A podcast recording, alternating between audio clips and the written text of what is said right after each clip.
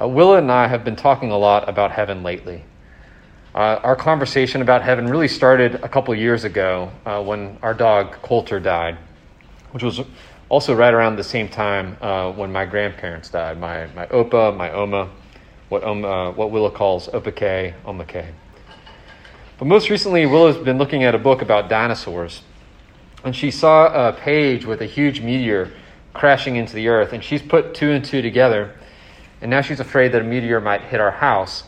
And she's asking all kinds of questions like, if a meteor hits our house, what then? Like, will we go to heaven? And then what will heaven be like? Will I see Omen Opa there? What about Coulter? How old will I be in heaven? What will I look like in heaven? Will my dolls, Molly and Samantha, get to go to heaven? I mean, she's got a lot of questions, right?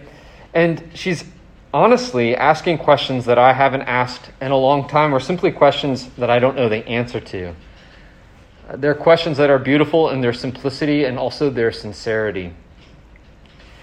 Being asked them is exciting and fun, uh, but also a little uncomfortable, if I can be totally honest with you.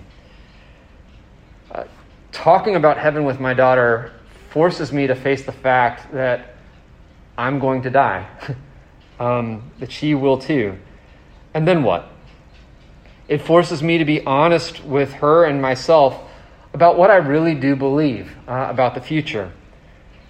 Where does my hope truly lie? I have to really own is heaven wishful thinking or is heaven for real? I mean, if you judge something uh, by its permanence, maybe more real than this microphone before me or like the paper in my hand, right? More real than that. Well, for the next two weeks, all right, this week and the next, we're going to look at what the Bible has to say about the future uh, after Jesus returns and judges the world. The end of the world, as we know it, is not lights out or game over from a biblical perspective. Right? It really is instead a turning of the page. It's the start of a new chapter what the Bible calls the new heavens and the new earth. Here's a little bit of trivia, but I think it's actually helpful, right? In Greek, there are two words uh, for new. There was neos, which means brand new, something like starting from scratch, and then there was kainos, which means something that's renewed or sort of restored. What kind of new do we have here when we talk about the new heavens and new earth? Is it neos or kainos? Is God going to junk what he created and start something all over, like completely from scratch? Is it neos?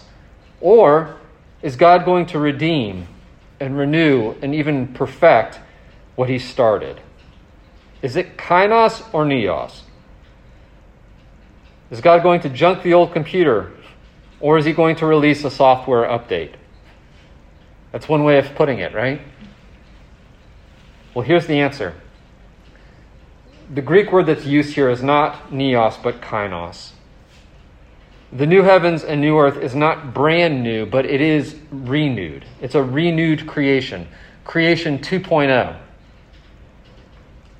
And creation 2.0 is going to be similar to creation 1.0, right? What we are experiencing right now in some ways that are familiar, but it's also going to be different too. Sort of same, same, but different not unlike a caterpillar emerging from a cocoon, right? The same creature that went into it, but also radically different uh, as well. When I think about the new heavens and the new earth, I think about Willa's highlight magazines. Uh, do you know highlights? Yeah, okay. There's always a game like this inside of it, which is like, can you spot the difference? You've got two pictures that are side by side, sort of picture one over here, picture two. And in picture two, there's some things that are missing from picture one. There's some things that are different that have been changed. And then there are some things that have just stayed the same. And I think in our Highlights magazine, we really do kind of have here an illustration for the new heavens and new earth. There are some things that are going to be missing. Some things that we experience in this life, this world right now, sort of picture one, they're not going with us into picture two. Like they will be no more. And then there are some things that are just going to be added. And then there are some things that are just going to stay the same. What I want to focus on tonight is sort of what's missing. Like, what is, what is not going with us into the new heavens and new earth? Like, what is no more? And then next week, Sarah Jane's going to talk about those things that are maybe uh, that, that go with us, that are current, uh, that also are added. Does that make sense? We're going to spend two weeks talking about this. So, this week, what's the no more uh, of the new heavens and the new earth? The very thing, the very first thing that I want you to see from this passage before you is that there's, there will be no more separation between heaven and earth.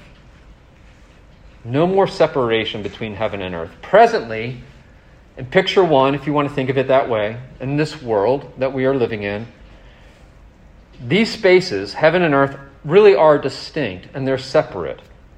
You've got heaven, which is where God is, and angels and our loved ones in Christ. They're all like over there in some in, in the great beyond, right? The cosmos. And then there's all of us in here, in this this sort of in the earth, this physical material creation. But someday these divisions are going to be erased. It's not going to be like God and the angels and every all of our loved ones in Christ over there and us over here. Like they're going to become one. There's going to be they will completely overlap. And it's not that we're all going to leave this, place, this space and enter into God's space. On the contrary, God's space is going to come down and it's going to enter in and merge with our own. That's what this text is saying. This is counter to lots of folks' expectations. The traditional way of thinking about heaven is that we die, we fly into the sky, we live in some castle in the clouds, we strum harps, I guess, and earth, well, what about it? Who cares? It's gone. We're in heaven now. We're in this purely spiritual state. We resemble more angels than humans uh, in sort of this picture. It's a popular view, it's just not a biblical one. God's plan is not to junk the physical material universe He made. On the contrary, He plans to move into it and make it His permanent residence. That's what, that's what the revelation reveals. Look at verses 2 and 3 again. It says, And I saw the holy city, New Jerusalem, coming down out of heaven. Not us going up into it, it's coming down out of heaven from God. Right? Prepared as a bride adorned for her husband. And I heard a loud voice from the throne saying, Behold, look, right? Pay close attention. The dwelling place of God is with man. He will dwell with them, and they will be his people, and God himself will be with them as their God. I've thought um, a lot this week about how to illustrate this. How you can have two spaces that sort of overlap at times uh, and then kind of become one. How best to illustrate this? And this is what I could, this is the best that I could come up with. It's Thanksgiving Day. And there are two spaces. There's like the living room, dining room, like over here, and then there's the kitchen. Two distinct spaces. The kitchen over there, right, that's where the feast is being prepared. And the living room, dining room over here, well, this is where we're watching the parade, we're watching the dog show, we're playing puzzles and games, maybe watching a football game, like two distinct spaces. However, what's happening in the kitchen can sometimes overlap with what's happening in the dining room, living room, dining room. For example, there might be some warm, delicious smells coming uh, from the other room right? Something's cooking in there. It smells really good. Well, as the day wears on, we lose a couple of people to the kitchen. Right? Someone leaves the living room, dining room, and they start whipping up some bean casserole over there. Or someone leaves the living room, dining room, and they go into the kitchen and they start carving up the turkey. They're not gone forever. They're just not in the living room anymore.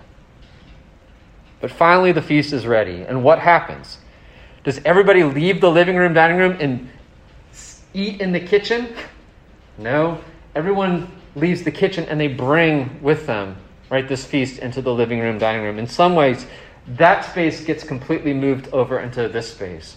All the food, all the people, what was in there is now in here. In some ways, the two spaces have become one. I don't know if I lost you there. but by way of analogy, this is kind of what we're looking forward to right? A feast coming down to earth. We're not all moving to the kitchen, the kitchen is coming to us. And in this in between time, we catch sense of what's coming. We get little foretastes, little, like, yeah, this aroma of heaven. And maybe you've experienced this where it just feels like, oh, I know I'm not in heaven, but it sure feels like it right this at this time. It's just sort of the smells coming from over there. Someday, all of that's going to be coming, coming in. Okay? Because there won't be any more separation between heaven and earth, because the two are going to be one, we're also told in verse 22 that there's not going to be any more temple. So, like, no more separation between heaven and earth. The two are going to become one. So that's gone. That, that, that division's gone. But also, no more temple. The reason being is that the whole world is going to be the temple. The whole cosmos is going to be this place where we see, experience, and enjoy God. And not just every now and then, but like all the time. Um, temple is not really a word that we use a lot. Um, we sometimes think about church. Uh, maybe if you grew up in a Jewish background, you might think about going to the temple. But for most in our culture, even most Christians, just temple is not in our like vocabulary. It's not a category we have. What is it? Well, I think a simplest definition, the temple is where God can be found. It's where his special personal presence resides. You can think of it this way too. The temple is where heaven and earth intersect. It's where these two worlds sort of collide. The first temple that we see in the Bible is actually the Garden of Eden. Uh, in the garden, we see God walking and talking with Adam and Eve. He's dwelling with them there, He's fellowshipping with them there, He's living in this face to face relationship with them. The garden really is this place where heaven and earth meet. And that is until Adam and Eve reject God and they seek to do life on their own terms. At that moment, sin separates them and us from God. It separates us from one another. It separates us from uh, creation. It even separates us from our very selves so that we can be like, I don't know who I am. Or I'm, I'm not who I, I'm not living in a way that I, I know I'm supposed to, right? Like there's this internal like dissonance. If it weren't for God, it would remain this way, right? All of us separated sort of forever. But fortunately, and what can only be described as amazing grace, that's not what God wants. He doesn't want us to be estranged from Him or from each other or from ourselves forever.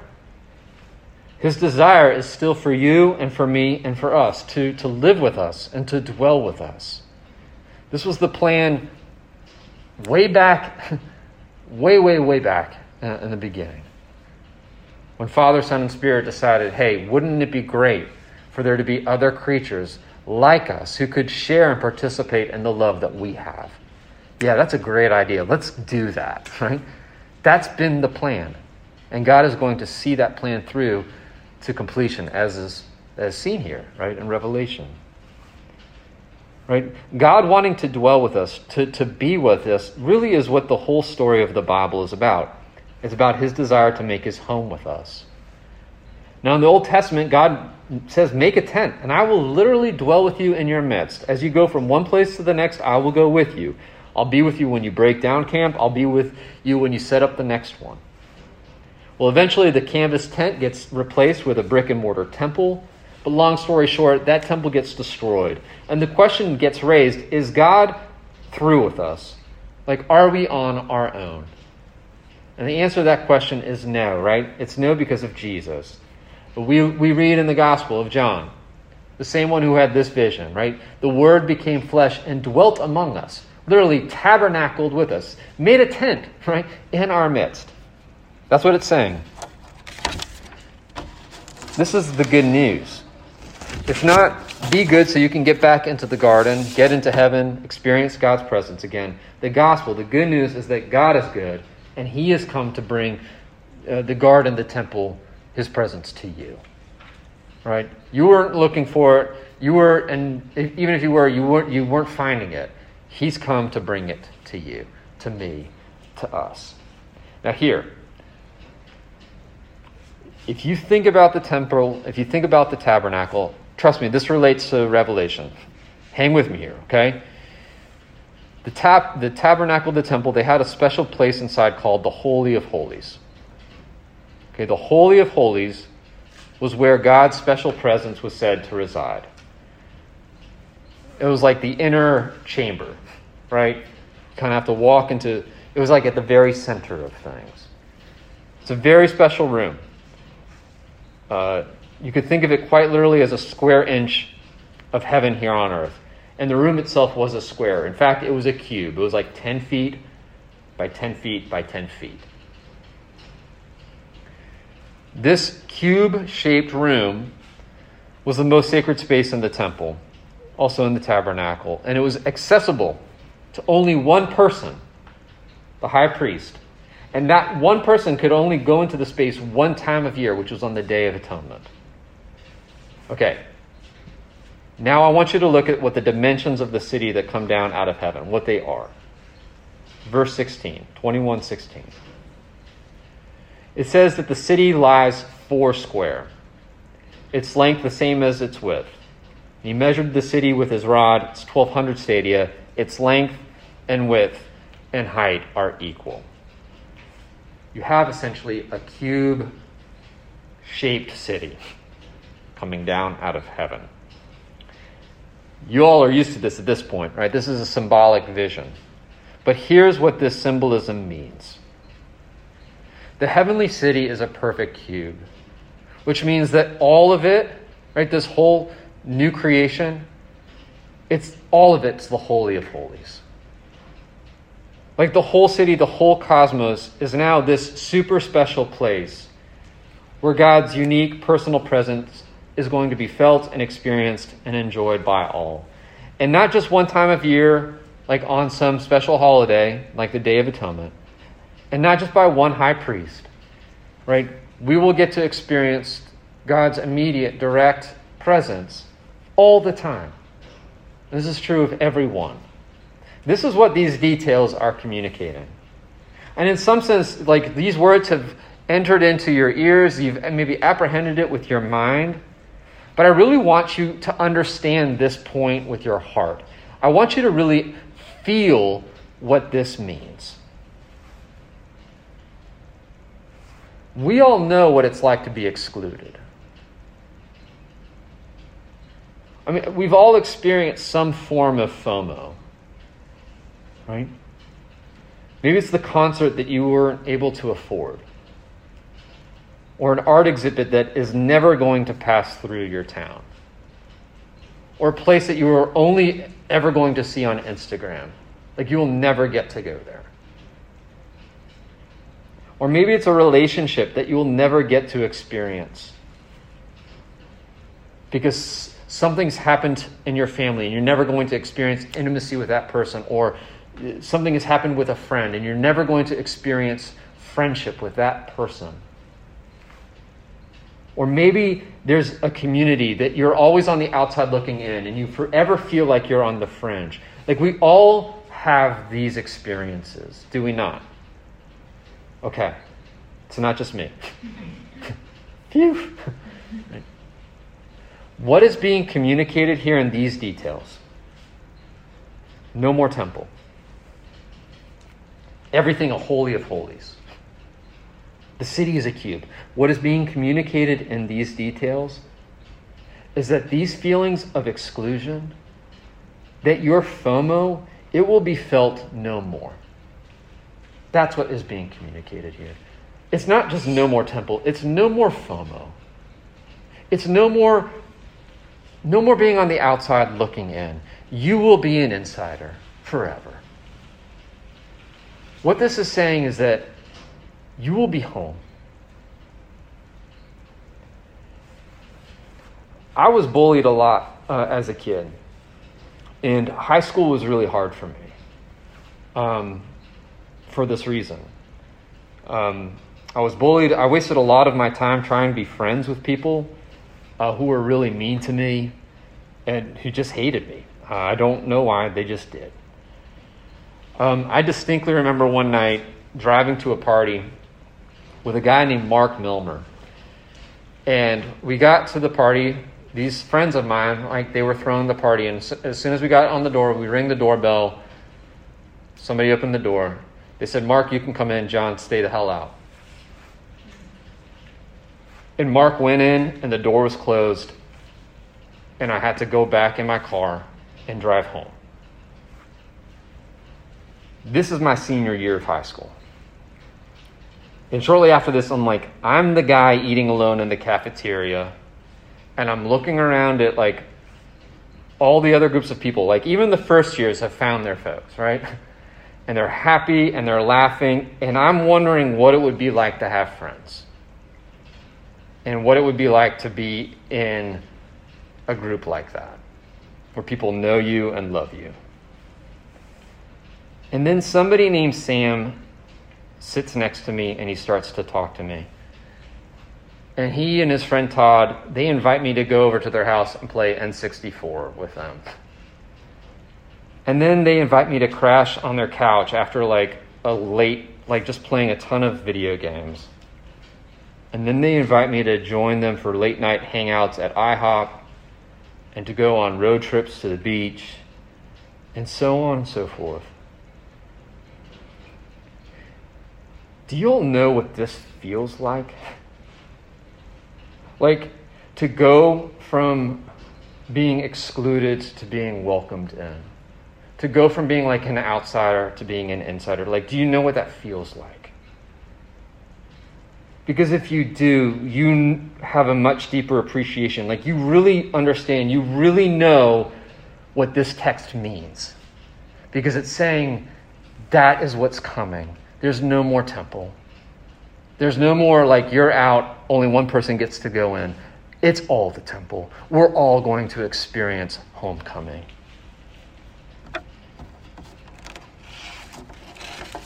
So far, as we play this highlights game and compare this heavens and earth with the new heavens and new earth, like creation 2.0, we see that there's going to be no more separation between heaven and earth.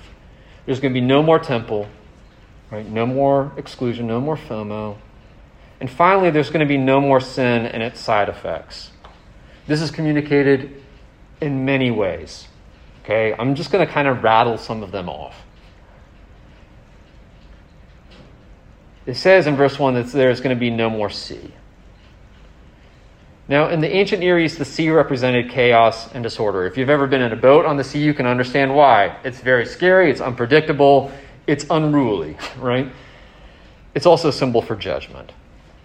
So when the Bible writes no more sea, they're saying there's going to be no more judgment, there's going to be no more chaos, there's going to be no more evil.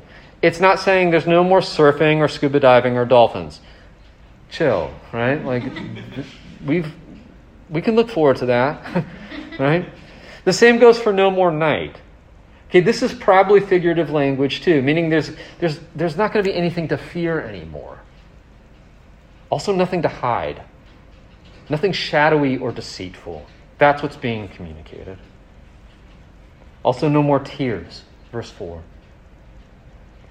I'm going to read it because it's such a good verse. He will wipe away every tear from their eyes, and death shall be no more. Neither shall there be mourning, nor crying, nor pain anymore, for the former things have passed away. In that famous line from the Lord of the Rings, everything sad is going to come untrue. There's going to be no more tears and no more causes for tears. No more sin, no more sorrow, no more curses. No more curses means no more war, no more frustration at work, no more battle between the sexes, no more exile, no more wandering. We will as I've said earlier, fully and finally be home. Henri Nouwen was a Catholic priest uh, and writer who worked with college students at one time before he started to work with like the disabled. And I want you to hear what he writes in his book Life Signs. He says, and I quote, while teaching university students who came from many different states and countries, I was struck how lonely they were. For many years, they live in small rooms, surrounded by strangers, far away from their families and friends. There's little privacy and even less community in their lives. Mostly, they have no contact with children or elderly people. Seldom do they belong to a welcoming neighborhood or a supportive faith community. And only a very few know families where they can drop in anytime and feel at home. I have come to consider this situation in which thousands of young adults live as normal. But when I examine it a little closer, it is not hard to understand why so many feel rootless and even lost. Probably no word better summarizes the suffering of our time than the word homeless. In the new heavens and new earth, we will not feel homeless anymore. We will be home, and all that communicates. Right? We will belong finally. We will be home, which means we will be free to let our guard down. We'll be free from worry, free from tension, free from pressures. We'll be able to laugh deeply and embrace folks and dance and sleep and dream.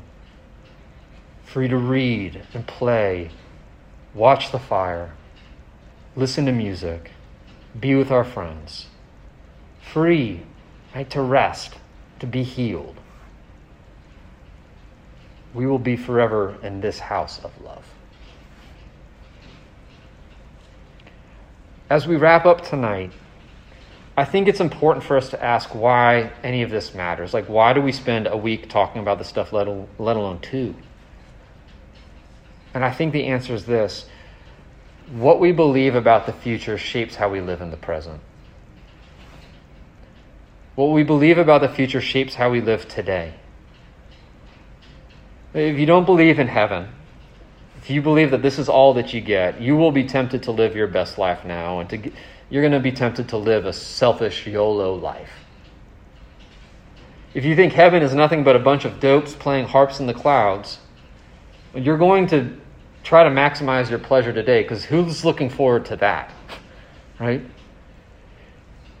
If you think that God is going to junk this creation and start afresh, why not just junk it too? I was talking to Teresa about that today. Just sort of like the environmentalism that's implicit in this vision that God loves the world. He's not completely throwing it away, that He's, he's renewing it. There's going to be continuity with it. If that's true, we can love and steward it and care for it too, right? It's not in vain. When we really take the time to listen and to learn about what is coming down the pike, we can begin to lean into it and live into it. If you become captivated by the vision that is at the end of the revelation, you will not live so selfishly and tight fistedly anymore. It has the effect of making you uh, sacrificial. It means that you will start pursuing restoration and reconciliation and not cancellation. Maybe you've heard it said that eternal living is not just a quantity of time, but it's a quality of life. It's a kind of life that's just going to go on and on forever. And that eternal living can begin today. It's life everlasting. And that life can start today. God gives us foretastes and appetizers of this life to come, and we ourselves get to be that for other people. Not the whole meal, of course, but not nothing either. Right?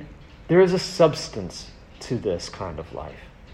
And when you begin to taste and experience some of its goodness, you will start living in such a way that others can taste and see it too. It's not just taste and see, it's also taste and be. Be captivated by this vision. Lean into it, live into it. Catch that aroma, that aroma of Christ, that smell from the kitchen before the kitchen comes back and invades our living room. Let's pray.